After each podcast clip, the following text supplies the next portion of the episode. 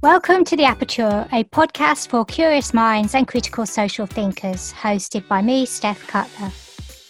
If you believe a better world is worth consideration, then you're in good company. Each episode, I chat with someone with views and or experiences of a social issue, and at the end, I hand over to a creative contributor who has the final say.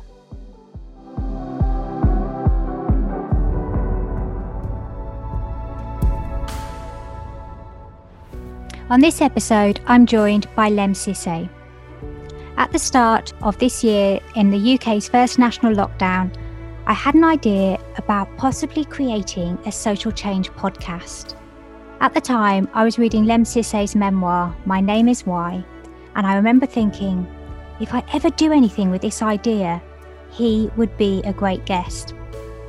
As we approach the end of the year, and indeed another likely lockdown, it does at least feel good that this is the final episode of my first series of The Aperture, and that I am joined by Lemn Sissay. Lemn will need very little introduction to many. He is a BAFTA nominated International Prize winning poet, playwright, broadcaster, artist, and performer, and his plaudits really are way too many to mention here, but here are just a few of his achievements. Lemn's landmark poem, Guilt of Cain, was unveiled by Bishop Desmond Tutu. Other poems can be found around the world on walls and in public spaces such as the Royal Festival Hall in London and the British Council offices in Addis Ababa in Ethiopia, as well as across his home city of Manchester. In TV and radio, his work is prize winning. The BAFTA in 2018 was for his documentary Super Kids. Internal Flight was a TV documentary, and Child of the State, a radio documentary, both broadcast by the BBC and both about his life. Lemn was the first poet to be commissioned as part of the London 2012 Olympics and has written the official poem for the FA Cup. His TEDx talk at the Houses of Parliament has been viewed by over a million people, and his Radio 4 episode of Desert Island Discs was chosen as Pick of the Year.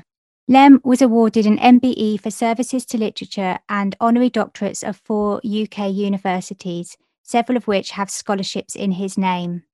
He has many philanthropic activities, but most notably, he's the founder of Christmas Dinners for Care Leavers, a project that's now national and has been praised by a prime minister. If you Google Sissay, the only return hits you will get will be about him. It really does seem there's only one Lemn Sissay worth reading about.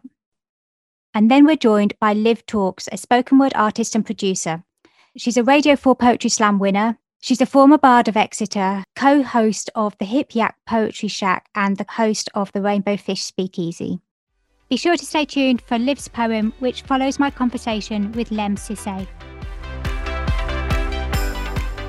I'm keen today to talk about creativity and the role of creativity in creating social change. So I'm thinking of this in two ways. I think it can be a means of expression for those with lived experience to share their fears, their experiences, and their aspirations. And it can be an incredibly cathartic means of communication. And then more widely, I think art and creativity can provide a platform to be an advocate or to be an activist and to share history and future thinking. And I think within your work, you've demonstrated both of these. So I'm keen to hear your thoughts on this. I didn't know I was doing it at the time, and I didn't know I was writing about an, you know, quote, issue at the time, or that I was a, a an activist at the time. I just knew that I had a compulsion to express myself about the situation that I was in. And I think that that, that is the fuel that drove me to express uh, myself. I'd say, I'd say creativity is, you know, right at the heart of who everybody is. And sometimes it fires up. And I didn't know, you know, when I started writing that it was any kind of activism. Mm-hmm.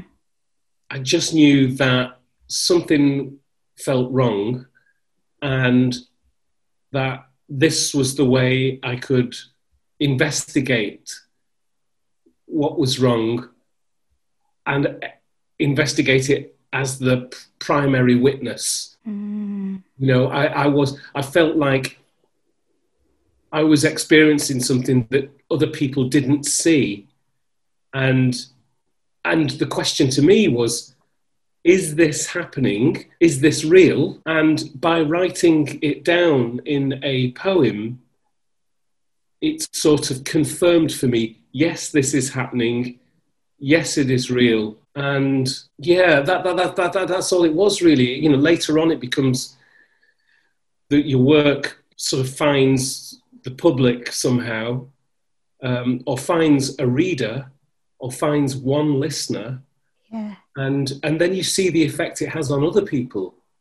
And, they, and that seems to confirm that you're not crazy, you know, yeah. Um, and I, maybe it is a sort of, it, it, maybe it is about mental health as well, because when your core is challenged by, for example, for me, by being institutionalized, you start to ask yourself questions Is this my fault?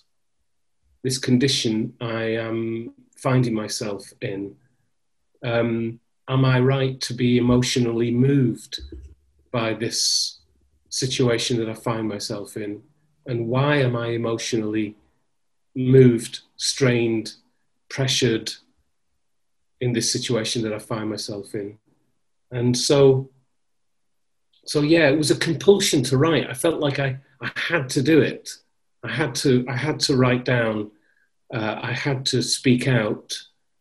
And I guess that is the sort of heart of activism, really, um, what, what's beautiful about it for me is that it was wrapped up in an art form, and that art form was poetry. You know.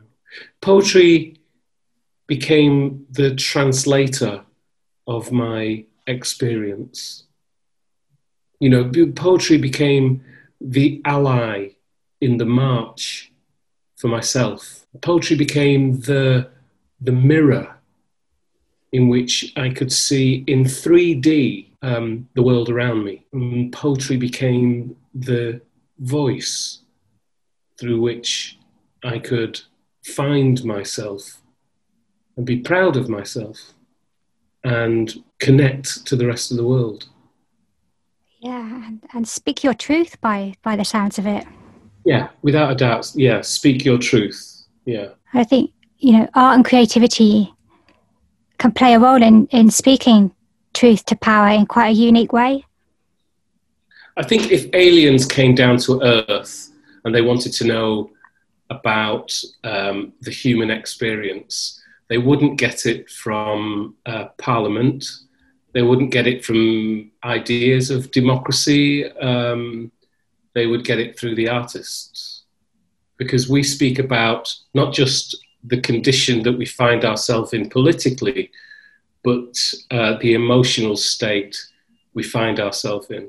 And, and, and, matching those two things together is a very powerful uh, concoction, actually, which, which reflects the human condition. You won't get it from biology, um, you won't get it from physics, but you will understand humanity through artists because they can use biology, they can use physics, they can use chemistry, as well as the emotional state of the human. Yeah, yeah. I'm thinking of, about poetry and war poetry of, of, you know the poetry the words that were written in the trenches um, and and that that feeds into what you're saying about conditions but but very much about emotions and and the humanity of that situation which wouldn't have been communicated in the same way like you say in in from government. You know there's probably quite a contradiction there between the words that were penned in the trenches and the words that were put out in government messages. Yeah there was a difference. Um, the government uh, messages and Pathé News uh, the propaganda was that the war was a great thing, um, and it was the war poets who uh, talked about the inhumanity of war and the loss and the emotional state of war, and that changed people's opinion on the First World War mm. um, and the Second. And this this is where poets are poets are messengers uh, for the heart, you know. And what, when when our country needs a message from the heart, it often turns to poetry. At funerals, people will read poems. Mm-hmm. Birthdays, people read poems. Weddings, people will read a poem and feel nothing about it. You know, it just makes sense that a poem should be read there. It's because it is a message from the heart.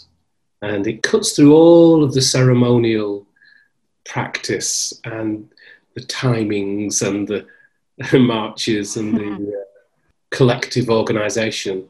The poem cuts straight to the heart of every single person that is there. Uh, it's quite unique. It is, isn't it? And it, and I think one of the other things is that it's there forever. Once you've shared it, it's a it's a moment in time captured that that has the potential to have a huge audience, or or indeed a very small audience, but but an audience that gift stays with. Yeah, a poet can trip themselves up by thinking about their audience too much because if you put the audience before the poem, then the poem becomes institutionalized. It, it becomes secondhand because you're thinking about what the audience may like. You know, it's kind of really important for a well for a poet in particular to write for themselves, and um, if the audience listen, then that's you know that can be a bonus. Hence um, the coming from the heart piece. Yeah, yeah, it has to come from the heart. It has to come from the heart. Doesn't matter what it's about it has to come from the heart. Yeah. And I'm right in thinking you believe we're all creative. Yeah, I don't think that uh, creativity is the monopoly of artists. You know, I think that um, the way we deal with problems in our everyday life, the way we carry them, even if we don't solve them, uh, we're constantly engaged with a creative process of how to get through the day. Absolutely.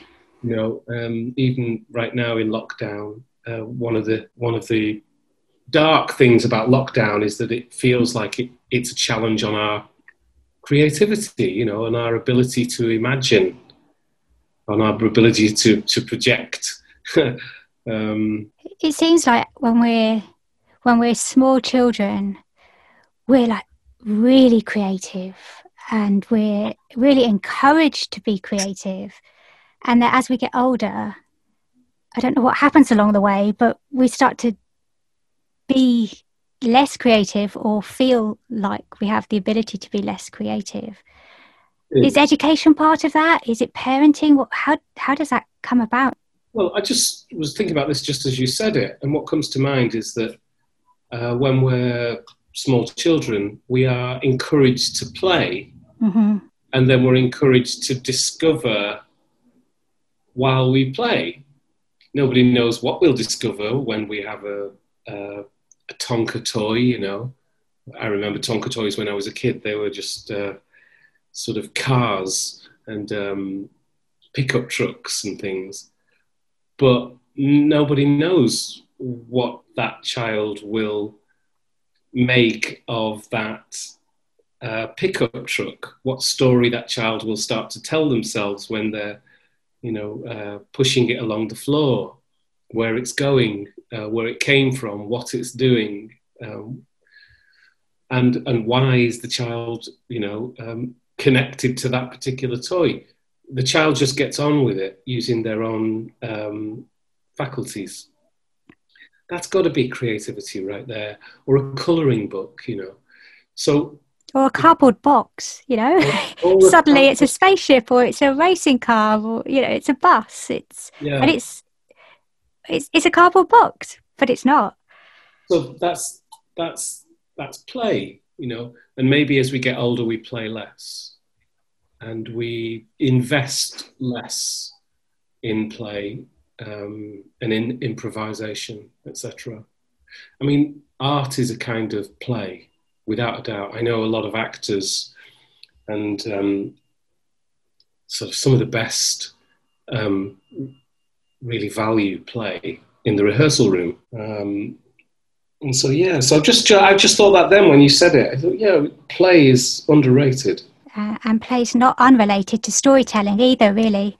A good storyteller is is a playful human being with a spark in their eye. Mm-hmm. Um, yeah. And perhaps over history, probably since time began, storytelling through art, through song, through poetry, through the visual arts has has been a means of uh, sharing issues around oppression and, and injustice. Um, whether that's they've put the, the audience first or not, it, it certainly has. There is that history of storytelling, raising issues, raising awareness. There's a beautiful moment when you're growing as an artist where you realize your work connects to somebody else's experience. Mm-hmm. That's really powerful. You know, you write a poem about your own specific experience, um, and somehow it's connected with another person who has a similar experience, and they find comfort in your in the description you have given to your own life. They find comfort to their life from that description. That's that's a beautiful thing and and then they they will the poem has a life outside of you. Uh, and that's where it connects with activism and community. And that's a that's a really powerful thing as well. The poem starts to grow into its teenage years then. Yeah. to, you know what i mean? Yeah. Um, it starts to talk outside of you the writer.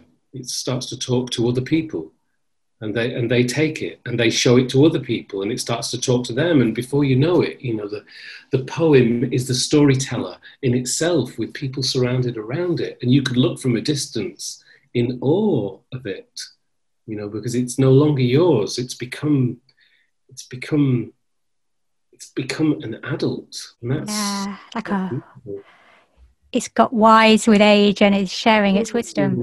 And you, you can look as a as a parent might knowing that what you've written has become independent of you.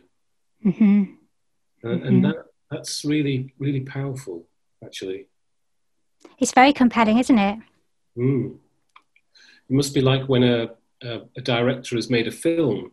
You know, it's very personal to the director, but actually, when other people watch that film, it becomes something to them, and it's quite um, it's quite a joy to watch that happen to poems. Yeah. Is there anything anything else that that rivals this? This means of sometimes organically, perhaps sometimes less so, but an uh, an idea, uh, an experience gets captured in this way and becomes a catalyst in this way. I'm not sure I can think of it anything no. that rivals it as somebody who's been a poet all his life and finds writing poetry actually more difficult now than he did when he first started, I, I don't think there is anything that uh, compares with it at all. Um, I, I, did a poetry reading the other day for Nottingham Poetry Festival for the Metronome, which is a theatre in the middle of Nottingham. And um, I did it on, online. And it was such a beautiful experience because for me and personally because I felt like I was with my friends. Because I've I've written a memoir. The past year I've been touring and talking about it, but but this this this poetry reading, I, I, I felt like I was my friends were I was amongst my friends again, and the memories that the poems hold from when they were written are very personal to me the poem may mean something to other people, but actually to me, they're very personal. And I found that really a unique experience, actually. It reminded me that, you know, your poems can be like flags in the mountainside of your own personal journey, and that they hold the memory of the time that you wrote them. And other than a family member who holds a memory of the time that you were growing, there's nothing like it. Um, and that's quite, yeah, it's beautiful, actually. it's very powerful to hear in that the nature that art can have on us as individuals, on those we choose to share it with. It seems a shame that we do become less creative, um, and and I wonder in education and, and schooling and as young people as opposed to small children. So the way we learn has fundamentally changed, and there's a strong possibility that our whole entire schooling system may change in years to come. How, how, how kind of revolutionary is that? It's already happening. Um, you know, we may not need banks in a few years' time because we'll be doing it all from our phone, like, like in many parts of Africa. All of our transactions can be done on the phone. We don't need to, a street bank, a bank to walk in on, on the street. Things are changing fast. And um, I think that's a good thing. The beauty of creativity is, and of writing and of um, painting and stuff is that the computer will be able to write beautiful poems at some point. But right now, art and creativity is, is um, the best translator of the human being. Maybe computers will be the best translator of the human being in future. Maybe they are now but I think maybe the they are now. How? Tell well, me. if I was an alien coming down to Earth, yes, I could find out about the human spirit through the poet and the painter, the complexity of that and the contradictions of it, of the human spirit and the confusions and the consolidations. But actually, you could actually get that through the internet as well. Yeah. I was just thinking. I was just thinking about it just then, thinking, well, an alien could go online and think, God, human beings are crazy. yeah, that's very likely.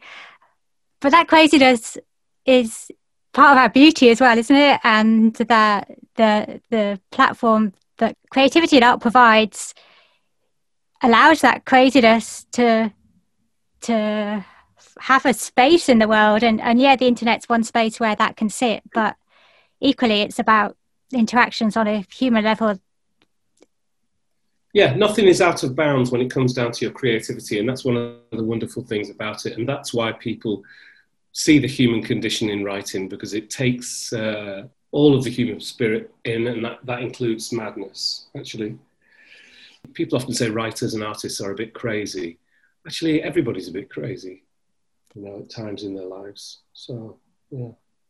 And maybe, like do, do artists and artists get, get that tag of being a bit crazy at times because they're actually just more honest and more expressive? Yeah, I mean, the artist is the person who puts down the knife and fork at the dinner table and says, well, okay, we need to talk about X when nobody's talking about it, you know.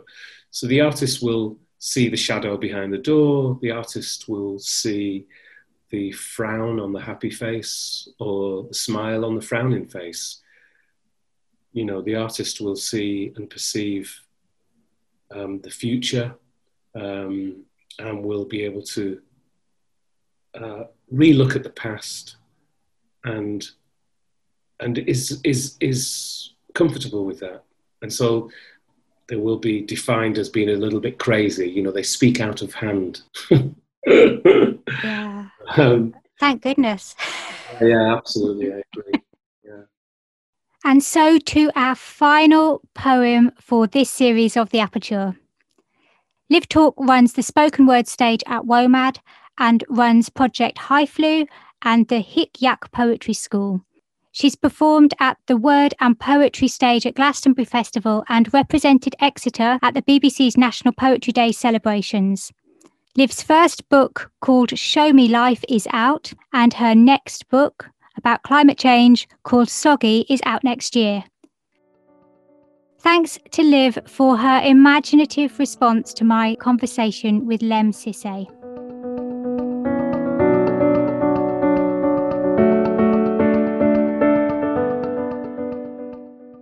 Suppose in the centre of your living room is a puddle or a pond, smelly and deep, full of tiny fish, luminescent scales, eyes like rose thorns and egg cups.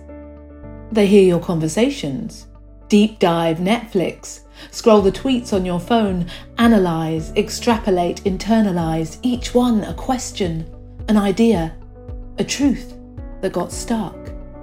When you leave the room, softly, Gently, as not to disturb the surface of the pool, they swim out into the carpet, through the slats in the letterbox, the rot in your gate. They fill the sky like vapour trails, beat a steady samba on your eardrums, a call to arms from the gutters. But maybe today is not a good day. You can't make time, or someone told you once you couldn't, so you don't. Instead, you scratch them off like an itch, frantically turning circles until a thousand tiny specks of dust drop from your skin like tears, darting off into the capillaries of the world like your decision to ignore them was the heron to their hearts. Some of them you will never see again. Others will return to you in an echo, a whisper in a song, in someone else's words that gives you comfort at other times, they will fall from the sky like a star at your feet, rolling out like a carpet, an avalanche, picking up banners and placards, gathering static and reflections, until they are bigger than you, bigger than a planet.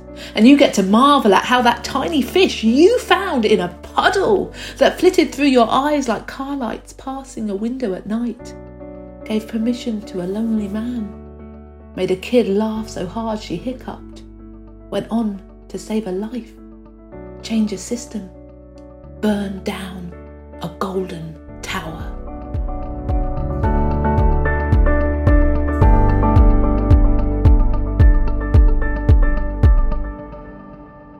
That's it from me, Steph Cutler. Thank you for listening. Please subscribe so you don't miss a future episode of The Aperture on Apple, Spotify, YouTube, or wherever you get your podcasts from. Please like, share, leave a review, and The Aperture can be found on Facebook and Twitter. This episode of The Aperture was produced by VI Podcasting. See you next time for more social change thinking.